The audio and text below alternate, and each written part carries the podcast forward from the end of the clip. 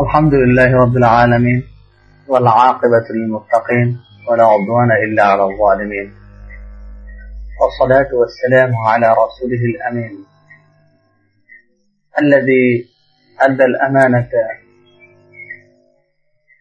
وبلغ الرسالة ونصح الأمة وجاهد في الله حق جهاده حتى أتاه اليقين.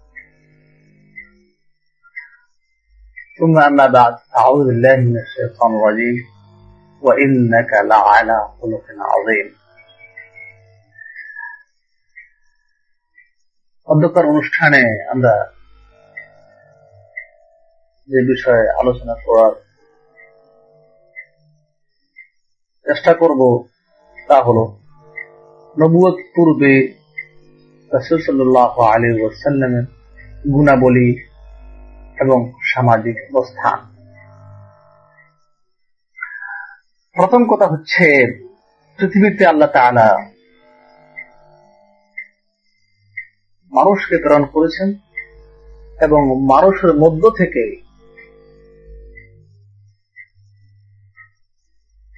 নির্বাচন করেছেন নবী এবং রাসুলদেরকে। তাহলে সর্বস্তরের মানুষ থেকে শ্রেষ্ঠ হচ্ছেন নবী এবং রাসুলগণ এই নবী এবং রাসুলদের মধ্যে আবার বিশেষ সম্মান দান করেছেন শ্রেষ্ঠত্ব দান করেছেন মোহাম্মদ আবদুল্লাহ মোহাম্মদ রসুল্লাহ সাল্লাহ আলী ওসাল্লাম تلك الرسل فضلنا بعضهم على بعض মেয়েরাজের রজনীতে বিশুদ্ধ হাদিস থেকে তার প্রমাণ আছে। আল্লাহ সুলহান সমস্ত নবীকে কে বলেছেন? সশরীরে উপস্থিত করেছেন। কেউ বলেছেন,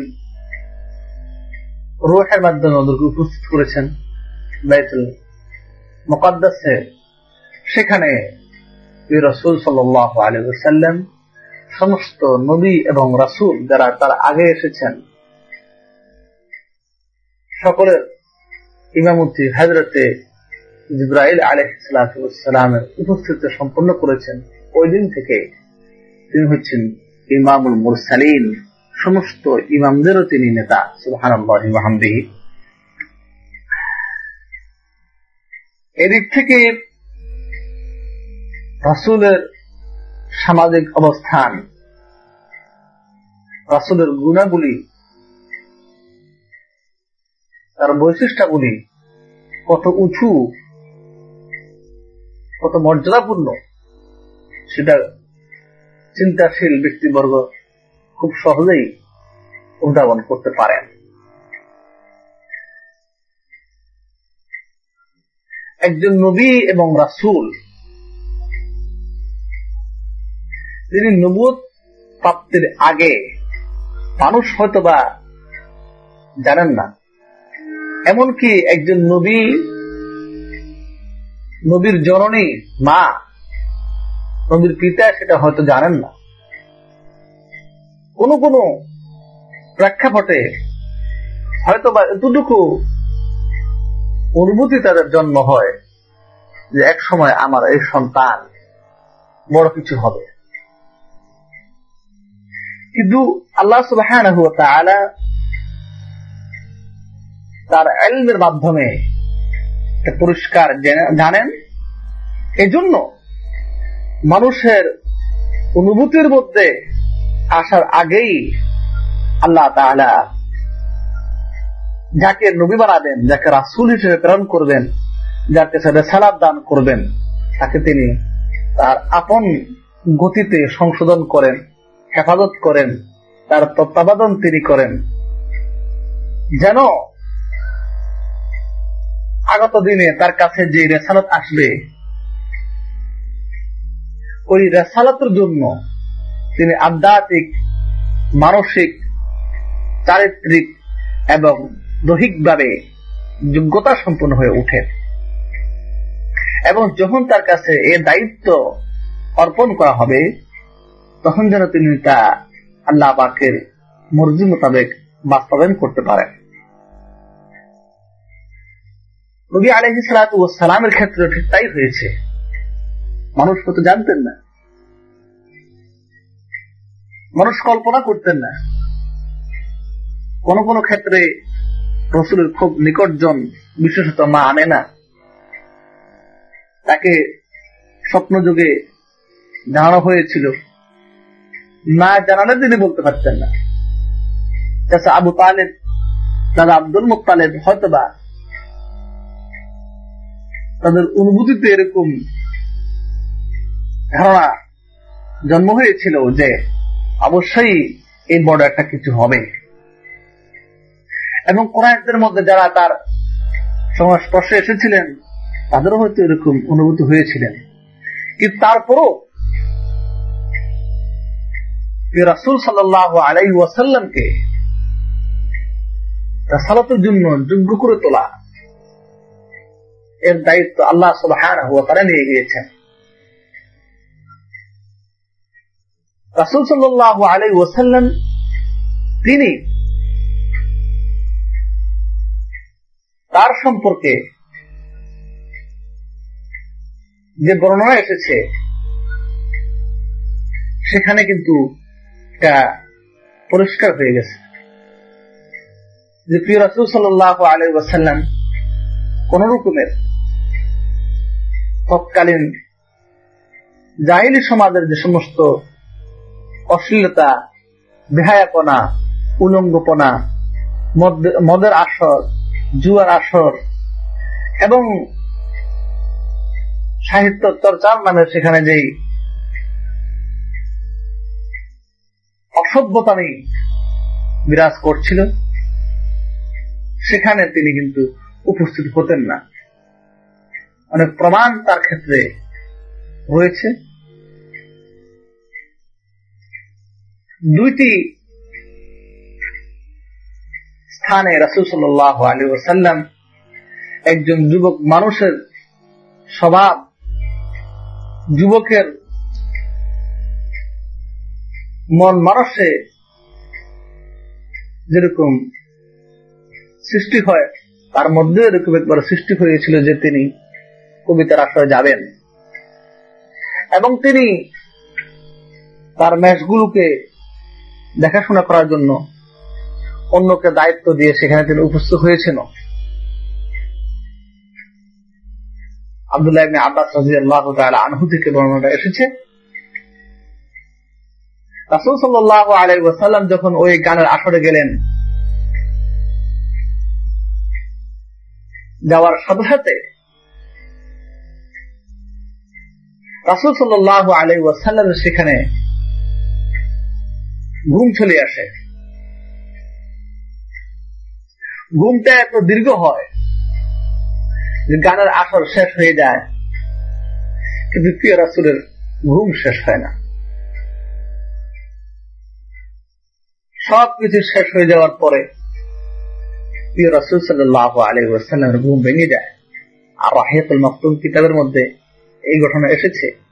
মানে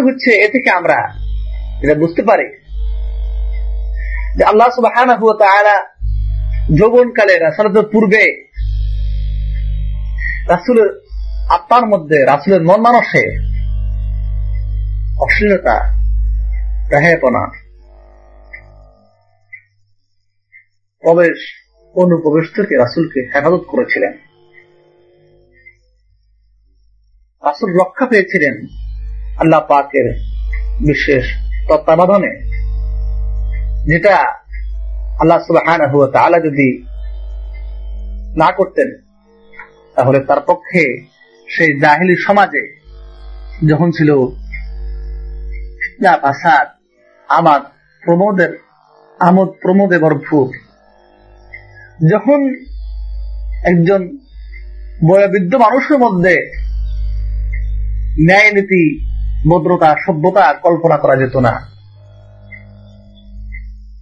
থাকত যুব সমাজ, যুব সমাজের মধ্যে তা তো অকল্পনীয় ছিল।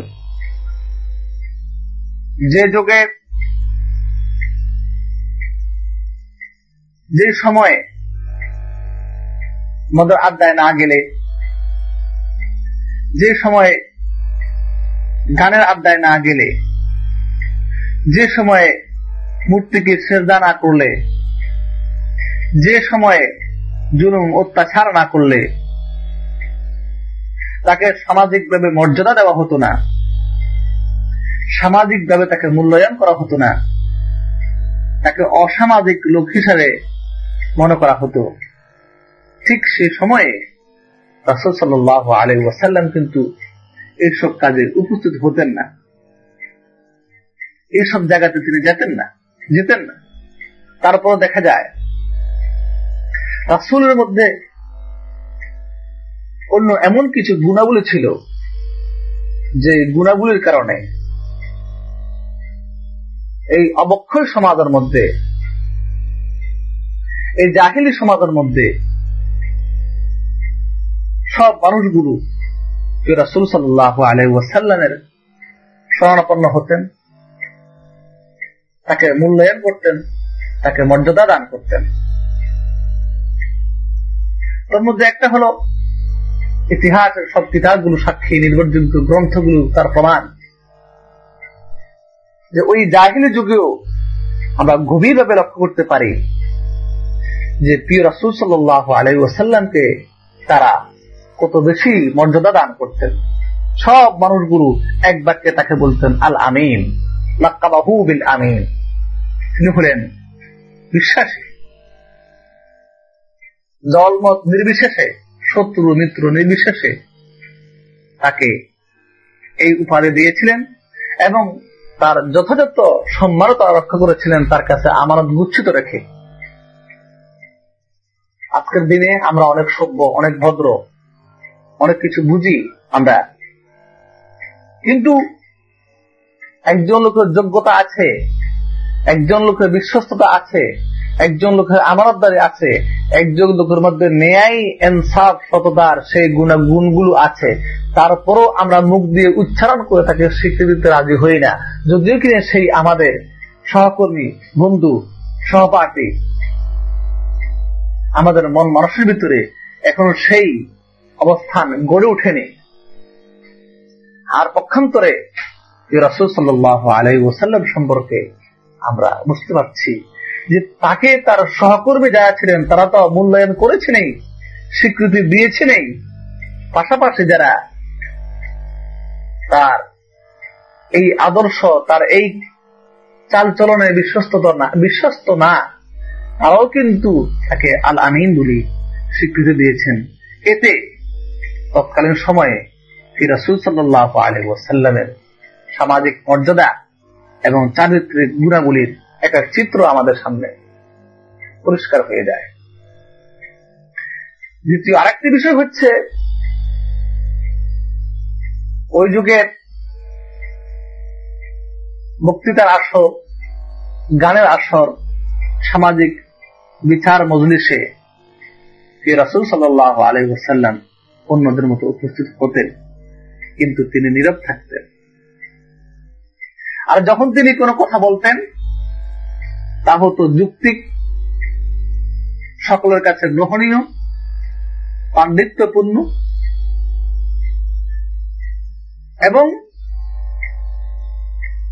ওই মজলিসে তারা উপস্থিত হতেন ছোট বড়, সকলের সম্মান এবং মর্যাদা মূল্যায়ন করে কথা বলতেন এবং সকলের সম্মান এবং মর্যাদা রক্ষা হতো।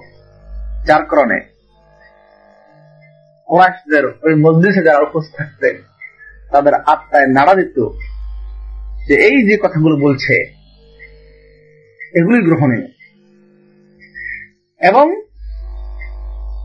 একজন বৃদ্ধ, অভিজ্ঞ ব্যক্তির মতো তিনি কথা বলতেন, যার কারণে তার সিদ্ধান্তে সকলেই একমত হয়ে যেতেন। এরকম একটি গ্রহণযোগ্য, উল্লেখযোগ্য পরামর্শ, চাওয়া এবং সিদ্ধান্ত গ্রহণের নদীর হচ্ছে খানায় কাবা, আল্লাহর গড়ে যখন দেওয়াল ফেটে গেল, জায়গায় জায়গায় পাথর খুশে পড়া শুরু করল এবং এই আল্লাহর গড়কে সংস্কার করারও দরকার হয়েছিল। তার জন্য সকলের সিদ্ধান্ত নিলেন যে সংস্কার করা হবে। কিন্তু জান্নাতের যে পাথর আল হাজরুল আসওয়াদ, কালো পাথর, যেটা খানা কাবার মধ্যে স্থাপন করা হয়েছিল, এই পাথরখানাকে কে এখান থেকে সরাবে এবং কে এটাকে আবার পুনঃস্থাপন করবে, ঐতিহাসিক এই মুহূর্তটাকে কে গ্রহণ করবে, ইতিহাসে কার নাম লিখবে, কোন গোত্র এটাকে পাবে, এরকম একটা বিতর্কর কারণে তাদের মধ্যে লড়াই বেঁধে যায়। কেউ এই গৌরবকে, এই গৌরবময় ইতিহাস অধ্যায় থেকে নিজের নামটা কে মুছে দেওয়ার জন্য রাজি না। প্রত্যেকে থাকছে তার নামটা এখানে আসুক। কেউ কাউকে সাথ দিতে রাজি না। চার দিন পর্যন্ত এই বিতর্ক চলল কোনো সমাধান নেই। সর্বশেষে সকলে একমত হলেন যে, এই বাইতুল্লাহতে যিনি প্রথমে আসবেন আগামীকালকে, তিনি তার সমাধান দিবেন।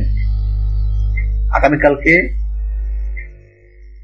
যিনি এসেছেন, তিনি হচ্ছেন মোহাম্মদ রসুল্লাহ সাল্লাহ আলাইসাল্লাম সব মানুষ যখন সকালে আসলেন, এসে যখনই মোহাম্মদ আবদুল্লাহকে দেখলেন, সকলে এক বাক্যে, এক সুরে মেতে উঠলেন, রজিন আবিল আমিন, রজিন আবিল আমিন। আমরা ইনি যে সিদ্ধান্ত দিবেন, তার সিদ্ধান্তে আমরা সন্তুষ্ট হব, তার সিদ্ধান্ত আমরা একমত হয়ে যাব, তার সিদ্ধান্ত আমরা গ্রহণ করব। হামদিহি এতে সামাজিক মর্যাদার আরেকটা বিষয় ফুটে এসেছে স্ত্রী হচ্ছে একজন পুরুষের একটি আয়না স্বরূপ দর্পণ স্বরূপ। স্ত্রী, স্বামীর সব দিকগুলো বুঝতে পারেন, জানতে পারেন, বলতে পারেন। তার কাছে কোন বিষয় গোপন থাকে না। হাজরতে মোহাম্মদ ইবনে আবদুল্লাহ সাল্লাহ আলী ওসাল্লাম আল্লাহ প্রিয় নবী আকারে নবী, তার কাছে যখন প্রথম ওহি আসার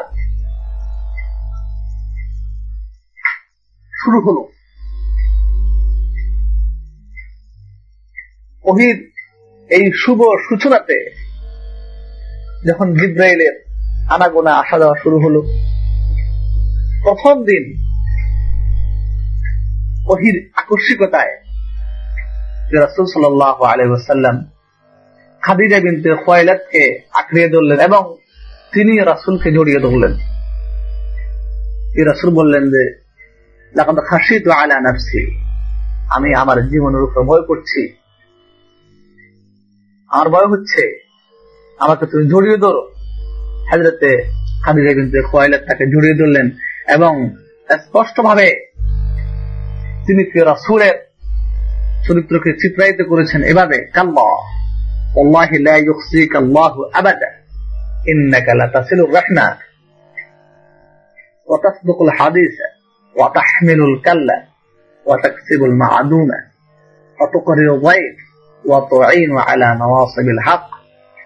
বুখারি এবং মুসলিমের মধ্যে এই হাদিস কেনা শব্দ একটু ব্যতিক্রম ভাবে উপস্থিত হলেও অর্থ কিন্তু এক রয়েছে। হাজরতে হাদি জাতীয় রসুল সাল্লাহ আলাই ওসাল্লামের নবুয় সূচনাকালে তার চরিত্রের যে বিবরণ দিয়েছেন, তাতেও প্রিয় রসুল সাল্লাহ আলাই ওয়াসাল্লামের নবুয় প্রাপ্তির পূর্ব মুহূর্তে তার চারিত্রিক গুণাবলী কেমন ছিল, সামাজিক অবস্থা তার কেমন ছিল তা পরিষ্কার হয়ে যায়। তিনি বললেন, আল্লাহ আপনাকে কখনো বিপর্যস্ত করবেন না। আপনি আত্মীয়তার বন্ধনকে সুদৃঢ় করেন। আপনি সত্য কথা বলেন। আপনি পরের দুঃখবার গ্রহণ করেন। আপনি কাঙ্গালের সেবক, আপনজন। আপনি অতিথি পরায়ণ আপনি অধিকার প্রতিষ্ঠায় সাহায্যকারী। আলাই বন্দুগিও করতেন বন্দুগি একজন মানুষের চরিত্র গঠনের সহায়ক, এটা রাসুল থেকে আমরা জানতে পারি। কিন্তু তখন তো তিনি নবুয়ত লাভ করেন নাই কোন ধর্ম লাভ করেন নাই। তখনকার সময় তিনি যারা মানুষ থেকে অনেক দূরে ত্যাগ মগ্ন হতেন এবং হাজরত ইব্রাহিম আলহি সালাতামের ধর্ম অনুযায়ী তিনি সেখানে আবাদত বন্দী করে দিতেন। এড়িয়ে যেতেন ও সমস্ত কাজকর্ম যেগুলো ধর্মের নামে, ইব্রাহিমের ধর্মে অনুপ্রবেশ করেছিল। এই কথাটা এই জন্য বলছি, কারণ ইব্রাহিমের ধর্মে তৎকালীন সময়ে সমস্ত আরবের লোকেরা, কোরাইশের লোকেরা বন্দী করছে, তার দাবি করত। এই জন্য তারা মূর্তি পূজা থেকে শুরু করে দেব দেবীর পূজা থেকে শুরু করে সবকিছু খানায় কাবার বাইতুল্লাহর সামনে করতেন। কিন্তু ফির রাসুল সাল্লাহ আলহাম তার চারিত্রিক এবং সুচিন্তিত চিন্তার মাধ্যমে বুঝতে পেরেছেন এগুলো একজন আল্লাহ নিকটতম মানুষের কাজ হতে পারে না। এর জন্য তিনি হেরা গুহাতে এই সব এই ধর্মের নামে অধর্ম কাজ থেকে সরে হেরা গুহাতে তিনি নীরবে, নিশ্চিন্তে হাতে ইব্রাহিম আলহি সালাতামের এই ধর্মানুযায়ী আবাদত বন্দীতে নিমন্ত্রিত থাকতেন আবাদত বন্দী করতেন। এই কাজের জন্য হ্যাঁ তিনি প্রস্তুত হতেন আগে থেকে এবং সেখানে অনেক দিন পর্যন্ত লাগাতার আবাদত বন্দী করতেন। এ থেকে আমরা রসুল সাল্লাহ আলহামের তৎকালীন সময়ের নবুয়তের পূর্বে সামাজিক মর্যাদা, চারিত্রিক বৈশিষ্ট্যাবলী বুঝতে পারে। আর আল্লাহ সুবাহ প্রিয় রাসুলের এই চরিত্র, এই গুণাবলীকে ঠিক কোরআনকে যেরকম সংরক্ষণ করেছেন, হাদিসকে যেরকম সংরক্ষণ করেছেন, প্রিয় রাসুলের চরিত্রকেও আল্লাহ সুবাহ নিখুঁত এবং নির্বেজাল ভাবে সংরক্ষণ করেছেন। যার কারণে আজকের দিনেও আমরা, এতদিন পরেও, এত শতাব্দী পরেও রাসুল সাল্লাহ আলাই ওয়াসাল্লামের চরিত্রকে আমরা বুঝতে, জানতে আমাদের ব্যাগ পেতে হয় না। যেমন কিনা আমাদের কষ্ট হয়ে যায় অন্যান্য নবী এবং রাসুলদের চরিত্র বৈশিষ্ট্যকে আমরা বুঝতে, জানতে। আজও অন্যান্য নবী এবং রাসুলদের চরিত্র বৈশিষ্ট্য যতটুকু আমরা জানতে পেরেছি তাও কিন্তু এই মোহাম্মদ ইবনে আবদুল্লাহ মোহাম্মদ রসুল্লাহ সাল্লাহ আলহি ওয়াসাল্লামের উপর অবতীর্ণ কোরআনের বদৌলতে। আলোচনা করছেন সেখানে কোরআনের মধ্যে আল্লাহ সুবাহ এর বাকে বাকে আল্লাহ এই অন্যান্য নবীর যেই আলোচনাগুলো করেছেন, এতটুকু নয়, আজকে বিশ্বস্ত চরিত্র বলে আমরা জানতে পারি অন্যান্য নবীর ক্ষেত্রে। এর বাহিরে নয়। আল্লাহ তাআলা কোরআনকে যেরকম সংরক্ষণ করার দায়িত্ব নিয়েছেন, হেফাজত করার দায়িত্ব নিয়েছেন দায়িত্ব নিয়েছেন প্রিয় রসুল সাল্লাহ আলাই ওসাল্লামের হাদিসকে সংরক্ষণের দায়িত্ব নিয়েছেন প্রিয় রসুলের চরিত্রকে সংরক্ষণের। এ থেকে আজকের এই যুগে কোন মানুষ যদি প্রিয় রাসুলের জীবন চরিত্রকে জানতে চায় এবং জীবন চরিত্রকে চর্চা করতে চায় তাহলে তার জীবন সুন্দর হয়ে যাবে তার জীবন শুদ্ধ হয়ে যাবে তার জীবনটা হয়ে যাবে পরিমার্জিত আল্লাহ সুবাহ প্রিয় রাসুলের চরিত্র গুণাবলী এবং প্রিয় রাসুলের জীবন থেকে আমাদেরকে গ্রহণ করার তৌফিক দান করেন وصلى الله تعالى وسلم على سيدنا محمد وعلى آله وصحبه أجمعين. والسلام عليكم ورحمة الله وبركاته.